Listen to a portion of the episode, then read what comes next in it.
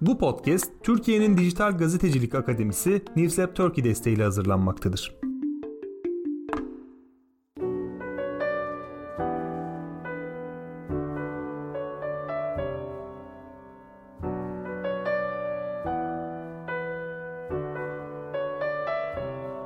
Vasistas Haftalık Almanya gündemi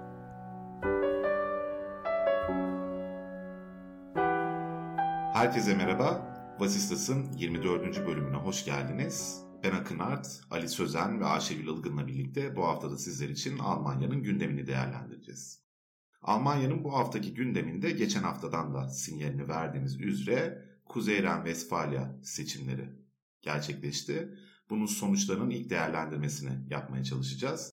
Bir de bir haftadır konuşulan gündemlerden bir diğeri de Savunma Bakanı Lambrecht'in e, nasıl diyelim bir bürokratik tartışmaya, devlet adabı ile ilgili, kamu kaynaklarının kullanımı ile ilgili açtığı bir tartışmaya değineceğiz. İki gündemimiz var bugün. Fakat bu gündemlere geçmeden önce alışık olduğunuz üzere haftalık haber bültenimiz. Deniz Yücel, PEN Almanya Başkanlığını bıraktı. Gazeteci Deniz Yücel, PEN Almanya için yürüttüğü başkanlık görevinden ve PEN üyeliğinden istifa ettiğini açıkladı. Daha önce Deniz Yücel ile ilgili azil oylaması yapılmış ancak oylamadan azil kararı çıkmamıştı. Scholz'tan İsveç ve Finlandiya'ya NATO desteği. Başbakan Olaf Scholz, NATO, Finlandiya ve İsveç ile daha güvenli olacak sözleriyle iki ülkenin NATO üyeliğine destek verdi. Scholz, Ukrayna saldırısının NATO'yu zayıflatmak yerine güçlendirdiğini sözlerine ekledi. İndirimli aylık bilet 23 Mayıs'ta satışa çıkıyor. Vatandaşların artan enerji fiyatlarından olumsuz etkilenmesini azaltmayı amaçlayan indirimli aylık biletler 23 Mayıs'ta satışa çıkıyor. 9 euro tutarındaki biletlerle Haziran, Temmuz ve Ağustos aylarında şehir içi ve bölgesel trenleri tüm Almanya çapında kullanmak mümkün olacak. Almanya'da 67 yaş üzeri 1 milyon kişi çalışıyor. Almanya'da 1 milyon 67 yaş üzeri kişinin iş gücüne katılmaya devam ettiği belirtiliyor. Almanya'da bazı emeklilerin aldığı düşük maaş tartışma konusu olmaya devam ediyor. Scholz'tan Lambrecht'e destek. Oğlu ile birlikte askeri helikopterle seyahat ettiği için eleştiri oklarının hedefinde olan SPD'li Savunma Bakanı Christine Lambrecht'e Başbakan Olaf Scholz destek verdi. Scholz, Lambrecht Savunma Bakanı ve öyle kalmaya devam edecek sözleriyle bakana sahip çıktı. 7 günlük insidans değeri 477'ye düştü. Covid-19 vakalarının 7 günlük insidans değeri 477'ye düştü. Sağlık Bakanı Karl Lauterbach yaptığı açıklamada pandeminin henüz bitmediğini belirtti, Delta varyantının geri dönebileceği uyarısında bulundu. Scholz, Putin ile telefonda görüştü. Başbakan Scholz, Rusya Devlet Başkanı Putin ile telefonda görüştü. Alman hükümetinden yapılan açıklamaya göre Scholz, Putin'den acil ateşkes, Ukrayna'ya insani yardım ulaştırılmasının önünün açılması ve diplomatik girişimlerin hızlandırılması talebinde bulundu. Evet, haber bültenimizi dinlediniz. Belirttiğim gibi ilk gündemimiz Kuzey Ren-Vesfalya seçimleri olacak. Ali özellikle bu seçimleri konuşmak konusunda oldukça heyecanlıydı. Ta geçen haftadan Hep seçim konuşmak konusunda heyecanlı. seçim pastaları geldi bu pazar günü. Ali'nin keyfi yerinde ama ben önce sözü background'u vermesi için Ayşegül'e vereceğim. Ondan sonuçların kısa bir değerlendirilmesini daha doğrusu sunumunu rica edeceğim. Sonra an itibariyle Kuzey Ren-Vesfalya'da yaşayan tek arkadaşımıza vereceğiz sözü. Hepimiz bir dönem yaşadık ama Ali en kıdemlimiz Kuzey Ren-Vesfalya konusunda. O yüzden en çok o konusunu istiyoruz. Ben böyle deyip sözü Ayşegül'e vermiş olayım ilk önce. Merhabalar. Evet bugün Kuzey İran Vesfalya eyaletinde eyalet meclisi seçimleri yapıldı. İlk sandık çıkış e, anketleri de açıklandı ama anketlerden bahsetmeden önce ben partilerden ve adaylardan biraz bahsedeyim ya da eyaletin durumunu biraz anlatayım. E, bu eyalet önemli çünkü hem nüfus anlamında hem de ekonomik faaliyetlerin yoğunluğu anlamında önemli bir eyalet yani 18 milyon kişi yaşıyor. E, haliyle seçmen sayısı da görece yüksek. Aynı zamanda enerji üretiminin de büyük bir kısmını üstleniyor bu eyalet. E, malum Ukrayna'daki savaş e, Almanya'da bir enerji krizi yarattı. Fiyatlar arttı. Rus gazına bağımlılık ve işte kurtulma senaryoları siyasetin gündemini meşgul etmeye başladı. E, haliyle bu savaşın seçmen davranışına da bir yansıması oldu ve nasıl yansıdığını ya da bu hükümetin performansının nasıl değerlendirildiğini yansıtması açısından bence de yani e, gündemde de bu şekilde lanse ediliyor haliyle. Bu en büyük eyaletteki seçimler küçük bir federal seçim ilgisinde ve öneminde takip ediliyor. E, eyalet tarihsel olarak SPD yani Sosyal Demokratların dominant güç olduğu bir eyaletken 2005 yılında SPD'nin yaşadığı büyük bir düşüşün ardından e, beli henüz doğrultamadığı bir durum söz konusuydu eyalette. E, şu an e, SDU ve FDP yani muhafazakarlar ve liberallerin koalisyonu ile yönetiliyor. E, haftalardır anketler başa baş SPD ve SDU arasında iki büyük parti arasında başa baş bir mücadele gösteriyordu. Fakat e, şu an izlediğimiz kadarıyla ilk sandık çıkış anketleri SDU'nun önde gittiğini gösteriyor.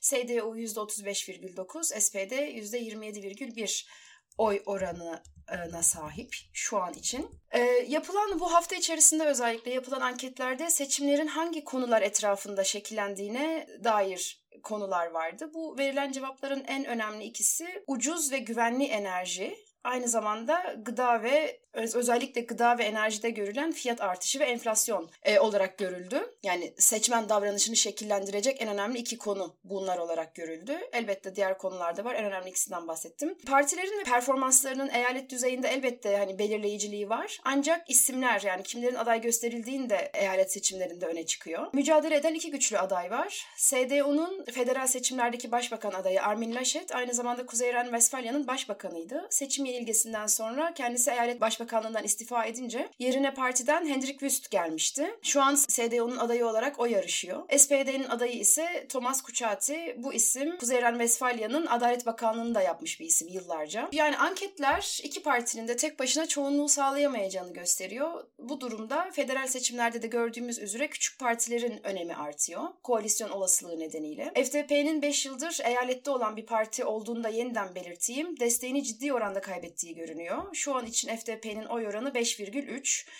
E, bu sonucu 2017 seçimleriyle karşılaştırdığımızda özellikle bir kayıp olarak görebiliriz. FDP 2017'de %12-13 civarında oy almıştı. Fakat büyük bir yükseliş yaşayan parti Yeşiller Partisi 2017 seçimlerinde %6,4 iken oy oranı şu an bu seçimlerde aldıkları oran %18,1. Haliyle e, bu kingmaker yani seçimin kaderini belirleyecek parti Yeşiller olacak gibi görünüyor.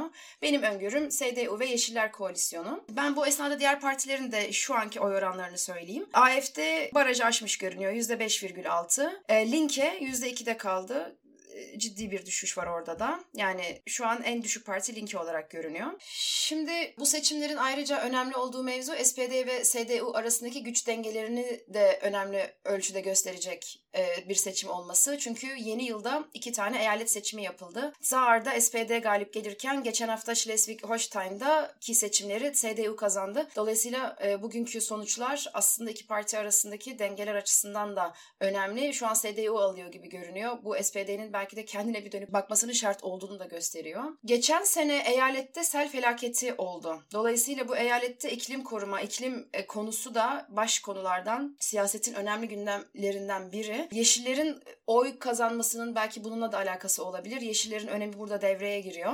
Şimdi şöyle bir durum söz konusu. Aslında bu şeyde de seçim kampanyası esnasında da tartışıldı. SPD'nin düşüş yaşaması ya da yükseliş yaşamamasının nedeni bu savaş esnasında takındığı tutum olarak da gösteriliyor. Yani silah sevkiyatının gecikmesi, Scholz'un bu konuda bir süre ayak diremesi kendisinin düşüş yaşamasının en önemli nedenlerinden biri olarak görülüyor. Ali tabii sen orada yaşıyorsun. E, hem seçim kampanyasını gözlemleme açısından hem de oradaki partilere daha çok hakim olman açısından bunu analiz edebilirsin. Sence bu oy oranları nasıl açıklanabilir? Teşekkür ederim. Bu arada çok detaylı bir e, açıklama girişi oldu. E, seçimin ne hangi şartlarda gerçekleştiğini anlamak için e, bence çok detaylı ve anlaşılır bir giriş yaptın.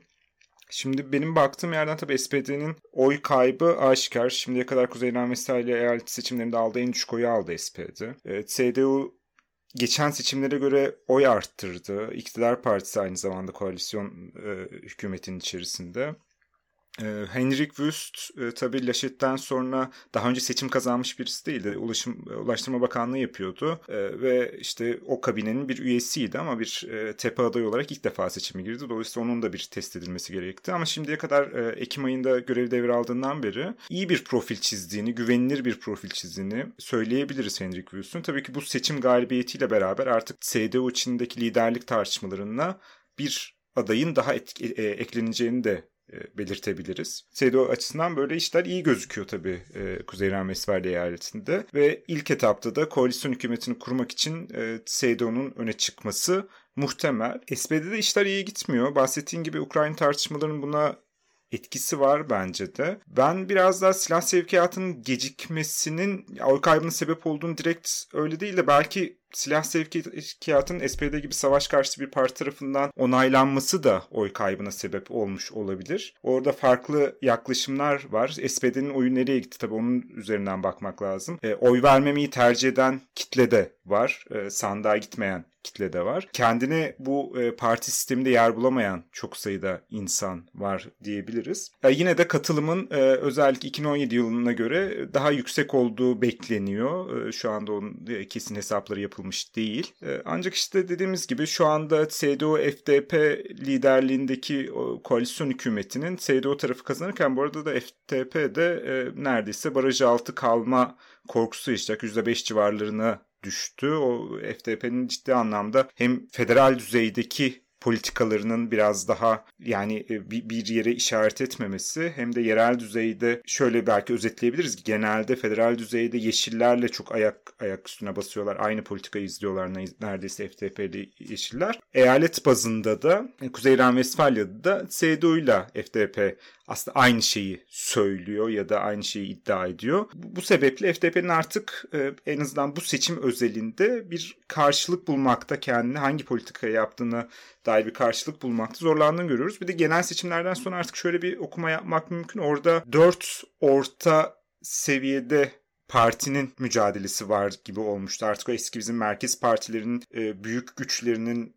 azaldığını görmüştük. Burada da benzer bir durum var aslında. Bu FDP'nin de düşüşüyle beraber bu sefer de 3 partili dönem gibi bir dönem görüyoruz bir yandan. İşte daha çok yani liberal sağ temsil eden yani biraz yeşillerin kaydığı yer biraz daha sağa doğru kaydığı için yani liberal sağa denk gelen bir yeşillere merkez merkez sağ arasında bir yere koyabiliriz belki yeşilleri. İşte merkez solda SPD bir şeyler yapmaya çalışıyor. Bir yandan da işte muhafazakar sağda da CDU var. Burada böyle bir e, dağılım daha çok görmeye başladık. Burada tabii ciddi anlamda bir sol temsil kaybından da bahsetmek mümkün. Hem federal hem yerel düzeyde. Orada da şimdi Sol Parti'nin de gerçekten %2'ye düşmesi artık Kuzey Ren-Westfalya'da. Artık diğer e, şu küçük partiler sınıfına girmesi, diğer işte diyelim ki Hayvanları Koruma Partisi vesaire gibi partilerle aynı grupta yer alması. Bunlar tabii çok üzücü şeyler. Almanya demokrasi açısından da çok üzücü bir sol temsiliyetin artık ortadan kay- kaybolması ve SPD'nin de merkeze oturmasıyla beraber.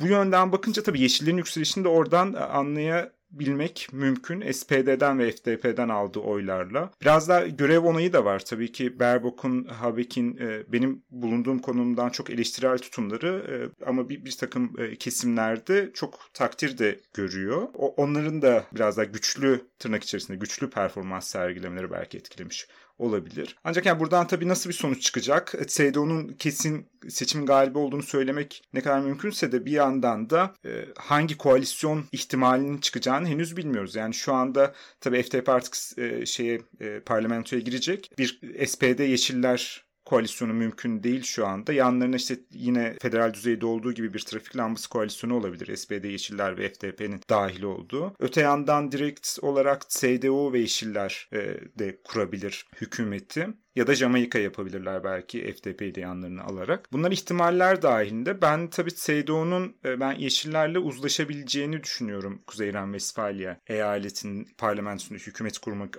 adına. E, ve buradan da belki gelecekte de biraz daha işin CDU'nun önderliğinde bir takım koalisyon hükümetlerine do- doğru yönelebileceğini düşünüyorum. Yani Yeşillerin baktığı yerden de şu andaki ihtimali de kapamıyorlar ama tabii ki daha çok oyalan CDU ile bir koalisyona gitmelerini ben mümkün görüyorum. Hatta dediğim gibi FDP ile uyumlu bir çalışması vardı CDU'nun. Buradan bir Jamaika çıkma ihtimalini de hiç az görmüyorum diyerek böyle toparlayabilirim. Ya katılır mısınız bilmiyorum ama şöyle bir gözlemim olmaya başladı benim bir süredir. Mevcut hükümetin başta nasıl bir siyasi kompozisyon üreteceği, bir arada çalışıp çalışamayacağı, kimin dominant olacağı, kimin baskın olacağı tartışılıyordu. Soru işaretleri de yaratıyordu. Geldiğimiz noktada hükümetin en baskın renginin özellikle bu Ukrayna mevzusuyla birlikte diyeyim yeşiller olmaya başladığını düşünüyorum ben. Yani rengini çalmayı en çok başaran partinin. Bu sebeple de hükümetin mevcut durumuna sempati duyanların kredisini büyük oranda yeşillerin topladığını e, geleneksel olarak da aslında bu politikalardan bir tık daha uzak SPD gibi partilerin de bu yeşil renkten dolayı belki bir miktar yani sadece Kuzey Ren-Vesfalya özelinde bahsetmiyorum ama genel olarak siyasi tabloda bir miktar düşüş yaşamaya başladığını düşünüyorum. Biraz böyle bir e, tabloda söz konusu gibi geliyor ama ne dersiniz diye size de bir fikrinizi sormak istedim bu konuda. Ben katılıyorum e, açıkçası kendi adıma. Bir itirazım yok. Ve dolayısıyla yeşillerin yükselişini de buna bağlamak mümkün gözüküyor. Ve aynı zamanda SPD ve FDP'nin düşüşünü de buna bağlamak mümkün gözüküyor. Yani şu anda yeşil bir iktidardan bahsedebiliriz. Hani daha özellikle Ukrayna Savaşı'nda çok daha ön plana çıkan yeşillerin realo kanadının ya da nasıl diyeyim pragmatik kanadının e, direkt politikaların Almanya'nın tüm dış politikasına ve iç politikasına hakim olduğundan bahsetmek mümkün bence de. Dolayısıyla... Sen merkez sağ ifadesi kullandın mesela Yeşiller için. Biraz bu Realos kanadına gönderme yaparak mı kullandın onu? Evet, evet. Bence şu anda tabii e, Yeşillerin tepesindeki bulunan isimler de Realos kanadı. Eski e, daha e, sol kanadı diyelim Yeşillerin artık e, yavaş yavaş hem sesleri az çıkar vaziyette. Hem bakanlık düzeyinde çok e, nasıl diyelim biraz da az popüler bakanlıkları alabildiler. Hem de dışları politikasında özellikle oluşan kısım. Yani Yeşilleri hep iki kanattan bahsederken işte merkez civarlarında aşağı yukarı konumlayabileceğimiz bir yeri vardır ama bir sol kanadı vardır asıl o e, fundamental e, fundiler dedikleri o kanadı. Bir de işte Realos kanadı biraz daha merkez sağ liberal aslında FDP ile falan bile aynı yerlere oturtabileceğimiz yerlerdi. İşte Cem Özdemir'in de içinde bulunduğu biraz daha merkez sağ kanadı vardı. Şu anda ben biraz da yeşillerin merkez sağ kanat renginin daha ağır olduğunu tabii gözlemlemek mümkün. Daha önceki seçimlerde de eş başkanlık seçimleri ve e, dediğim gibi hakim bakanlıklarda da bunu görüyoruz ve ben bunun biraz daha yeşilleri sirayet ettiğini ve artık partinin renginin buraya döndüğünü baktığım yerden o şekilde görebiliyorum en azından. Dolayısıyla merkez sağ e, şeklinde kodlamamın bir sebebi de oydu. Ama işte bu tabii yeşillerin sağa kaymasına işaret ediyor nihayetinde bu. Bu da tabii Almanya için e, çok e, dediğim gibi benim baktığım yerden çok üzücü bulunabilecek bir gelişme. Kısaca şey söyleyeceğim. Hani şeyi konuşurken SPD'nin eyalet seçiminde neden bu kadar düşük oy aldığını konuşurken ben acaba şu anki var olan tartışmalarda destek almadığı için ya da atması gereken adımları ya atması gerektiği gibi ya da zamanında atmadığı için mi destek alamıyor gibi bir şey söylediğimde Ali sen şey dedin e, ya da tam tersi yani tarihsel olarak silahla, silahlanmaya ya da silah sevkiyatına karşı olan bir partinin böyle bir şeye onay vermiş olması da ona destek kaybettirmiş olabilir. Yani aynı şey Yeşiller için niye düşünemiyoruz? Bu şey gibi mi? Yani bana şey gibi de geliyor. SPD yani tutulan pozisyonlar, tutulan bakan bakanlıklar ve o bakanlıkların e, üstlendiği görevler ve onların performansı da partilerin e, şeyini oy oranlarını ya da aldığı desteği belirliyor gibi. Yani şu an mesela birazdan konuşacağımız Savunma Bakanlığı, e, Başbakanlık yani Berbok'un dış politikası beğeniliyor ya da Habek'in işte e, e, iklim çalışmaları, ekonomi çalışmaları beğeniliyor. Ya biraz şey gibi geliyor bana. Bakanlıkların kendi özelinde yaptığı işler destek alınca o parti e, desteğini arttırıyor. Ama e, daha nasıl tanımlayayım? Daha e, elzem ya da daha kritik bakanlıklarda olanların yaptığı ya da yapamadığı işler desteği daha e, hızlı etkiliyor gibi. Yani çünkü şeyi de bekleyebiliriz değil mi? Yeşillerin de nihayetinde bas bas silah sevkiyatı, silah yardımı diye bağıran en önemli partiden biri de Yeşiller. Fakat bu düşüş değil, e, yükseliş olarak yansıyor oylar. Şu şekilde açıklayayım Ayşegül benim kendi e, bakış açımı. Ya böyle bir e, politika uygulanıyorsa hep beraber uygulanıyor. Biraz önce Akın da bahsettiği gibi Yeşiller yapıyor zaten. Yeşillerin politikası dediğin gibi bangır bangır silah sevkiyatı işte belki nükleer silahlanma gibi bir yere oturunca ben bunu destekliyorsam eğer tabii ki SPD çünkü bunu dediğin gibi çekinik yapıyor. Böyle çok net bir duruş yok bu konuda. E şimdi aksi yerde dursa yine kendi çekirdeğini ikna etmekte, sandığa götürmekte, mobilize etmekte belki biraz daha şey olacak. Diğer yanda böyle hem çekinik durunca e zaten bunun aslını yapan yeşiller varken bence seçmen de yeşillere daha çok e, yöneliyor. Çünkü zaten bunu destekliyorsanız yeşiller bunu bangır bangır yapıyor gerçekten. Yani SPD gibi böyle e, bir, bir gün öyle bir gün böyle açıklamalar yapmıyor. Ben biraz SPD'den yeşillere oy geçişini o açıdan e, dediğin kısmıyla da böyle olduğunu düşünüyorum. Ben de yani zaten Ali açıkladı. Ee, şöyle de bir durum var. Bu politika, bu politikat SPD'nin geleneksel Rusya ve dış politikasıyla çok uyuşan bir hat değil ama Yeşillerin geleneksel bir dış politikasından bahsedemeyiz daha önce belki böyle bir konumda olmadığı için ama dış politikaya bakışını daha önceki konuşmalarından yetkililerinin biliyoruz. Onunla çelişen bir şey değil. Yani Yeşillerin organik olarak NATO'cu bir parti olduğunu ve genellikle o perspektifte gittiğini ben düşünüyorum. E, o yüzden bir önceki e, muhalefet zamanlarında yaptığı açıklamalara ters bir çizgi izlemedikleri için bu çizginin asıl temsilcisi olan Yeşillere kayıyor gibi geliyor bana da o şeyi Ali'nin dediği gibi. Diğer gündemimizde de istiyorsanız bunun üzerinden biraz daha gidebiliriz. O yüzden konuyu ufak ufak oraya doğru çevireyim bir tür bürokratik tar ya bürokratik tartışma da denmez buna da. Ee, Savunma Bakanı Lambrecht'in e, bir askeri helikoptere oğluyla birlikte binmesi ve de oğluna kullandırması bu helikopteri bir tartışma yaratmıştı. Yani kamu kaynaklarının kamu yöneticilerinin aileleri tarafından kullanılmasının doğru olmadığına dair. Bu ciddi bir tartışma da getirdi Alman siyasetinde ve basınında. istifasını isteyen kesimler de oldu. Lambrecht'in vesaire. Fakat bültenimizde de bahsettiğimiz gibi Lambrecht'in hükümetine başbakanlık eden Olaf Scholz Lambrecht'e sahip çıktı ve kendisinin savunma bakanı olarak kalacağını söyledi. Ha bu tabii illa kalacak demek değil böyle söyledi diye ama ilk aşamada en azından sahip çıktığını görüyoruz bu açıklamayla. E, bu meselenin background'u nedir diye ben sözü bir kere daha Ayşegül'e vereyim. Ondan sonra hep beraber tartışalım. Ee, evet Akın senin de bahsettiğin gibi Savunma Bakanı SPD'li Christine Lambrecht muhalefetin ve medyanın baskısı altında e, birkaç haftadır. 21 yaşındaki oğlunu kuzeydeki Schleswig-Holstein eyaletindeki bir askeri birlik ziyareti esnasında askeri helikopterle yanına aldığı ve oradan da beraber e, tatile Paskalya tatiline geçtikleri için e, özellikle SDO'dan ağır eleştiriler geliyor. Hatta e, Alman Hava Kuvvetleri'ni havayolu şirketi Lufthansa ile karıştırmaması gerekir falan gibi yorumlar var. E, ancak Bunu... Haksız da değiller neyse. evet, evet. Ee, ama şöyle savunma geliyor. E, savunma Bakanlığı'ndan bir kendini savunma geliyor. E, bütün bildirimlerin yapıldığını zamanında yapıldığını ve özel giderlerinde kendisi tarafından finanse edildiğini söylüyor bakan. Ya ben şimdi geçen programlarda da bahsettiğimiz üzere hatırlarsanız şeyden konuşmuştuk. Ee, NRV'deki e, Kuzey İran Vesfalya eyaletindeki çevre bakanının sel felaketinden sonra ailesiyle Mallorca'ya tatile gittikten sonra istifa gitmesinin ortaya çıkmasından sonra istifa etmesi ve Federal e, Aile Bakanı Anne Spiegel'in de yine sel felaketinden sonra bir tatil planı ailesiyle bir tatil planı nedeniyle istifa etmesi. Şimdi neden sürekli ülkede bir model haline geldi yani sanki bu bütün kadın bakan yani kadın bakanlar ailevi nedenlerle bir şekilde tatil ya da başka bir şey suçlanıyorlar. Zan altında bırak, bırakıyorlar. Şeyde Lambrecht de kendi açıklamasında çok yoğunum. Oğlumla zaman geçiremiyorum ve bu yolu beraber değerlendirmek istedik şeklinde açıklamalar yapıyor. Yani elbette usul olarak daha dikkatli olunabilecek bir mevzu, dikkatli olunması gereken bir mevzu, önemli bir mevzu. Fakat bu hataları yalnız kadın bakanlar mı yapıyor ya da suçlamalarda ailesiyle yani bunu vurgulayarak söylüyorum.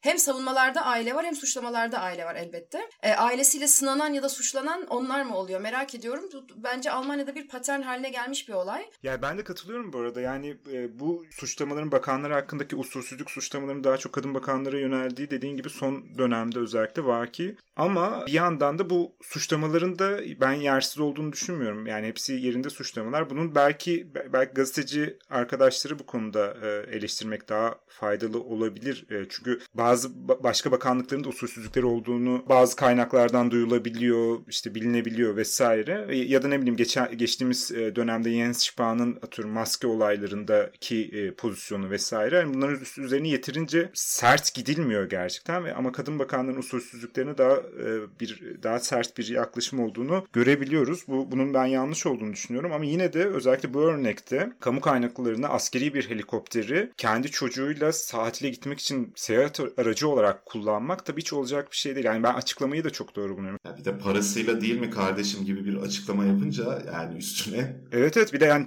parasını ödedim gibi diyor ama yani şimdi nihayetinde bunu yani Lufthansa'ya da bedava bilmiyoruz sonuçta yani. evet evet. Yani ya da Deutsche Bahn'a işte trene de e, bedava binmiyor ya da yolda daha fazla vakit geçirmek istiyorsa gerçekten trende bu gecikmelerle beraber gerçekten yolda bayağı fazla vakit geçirebilir oğluyla da. Ancak her vatandaş gibi kendi makamının ayrıcalıklarını kullanmadan bence diğer e, tarifeli seyahatlere yönelmesinde fayda var. Yani askeri helikopterin parasını ödedim demek biraz şey oluyor. Biz vatandaş olarak, yurttaşlar olarak bu askeri helikopteri kirallayamadığımız için böyle bir ulaşımımız olmadığı için parasını ödemek yani nihayetinde oradaki makamı kullanarak bir ailesine işte nasıl diyeyim daha hızlı bir ulaşım metodu getirmek falan gibi bir e, durum oluyor. Bu do, dolayısıyla bence bir usulsüzlük. Yani değilse eğer askeri helikopter yurttaşlar tarafından ulaşılabilen, kiralanabilen bir şeyse hani biz de yapalım işte arada kiralayalım, Mallorca'ya gidelim, bir şey yapalım, gezelim.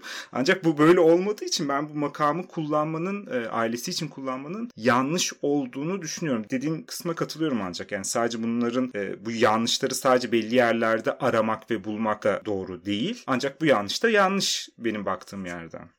Evet Ali haklısın kesinlikle usul olarak yanlış ee, ama şimdi hatırlarsanız geçen haftalarda Lambrecht'in gündeme geldiği e, benzer başka konular da oldu.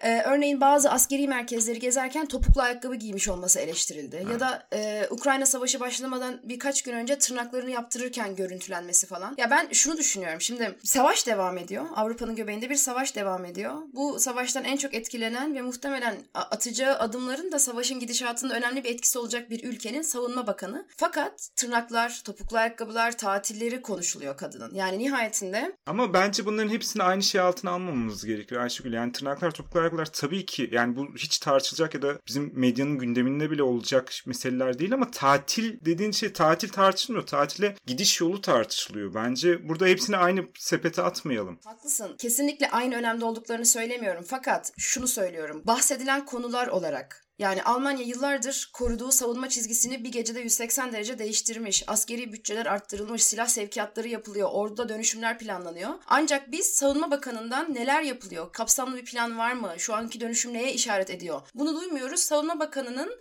tatili ön planda. Hani şeyden bahsetmiyorum. Yanlıştır, doğrudur bahsetmiyorum. Neden coverage olarak medyada gördüğümüz ya da bizim konuştuğumuz konu bu dönüşüm değil de bunlar. Ya bunda haklısın. Bunun tersi de oluyor ama yani bir önceki programda konuşmuştuk. Yani Baerbock'un topuklu ayakkabıları da bir övgü şeyi olarak kullanılabiliyor. Ya bu iki türüyle de bence de saçmalık ve yani Ali'ye katılıyorum burada yani öbür bahsettiğimiz şey alenen cinsiyetçilik ve total olarak karşıya alınması gereken bir şey. Yani bunun tartışılır hiçbir yanı yok. Basın etiği açısından yok, toplumsal cinsiyet eşitliği açısından yok. Yok yok yok yani.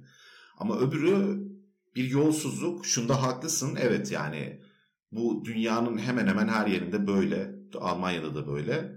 Kadın bir siyasetçi hata yaptığında erkek bir siyasetçinin üzerine gidildiğinden daha fazla gidilebiliyor. Bunun örneklerini görüyoruz. Bu o örneklerden biri sayılır mı emin değilim ama bunun örneklerini çok fazla görüyoruz.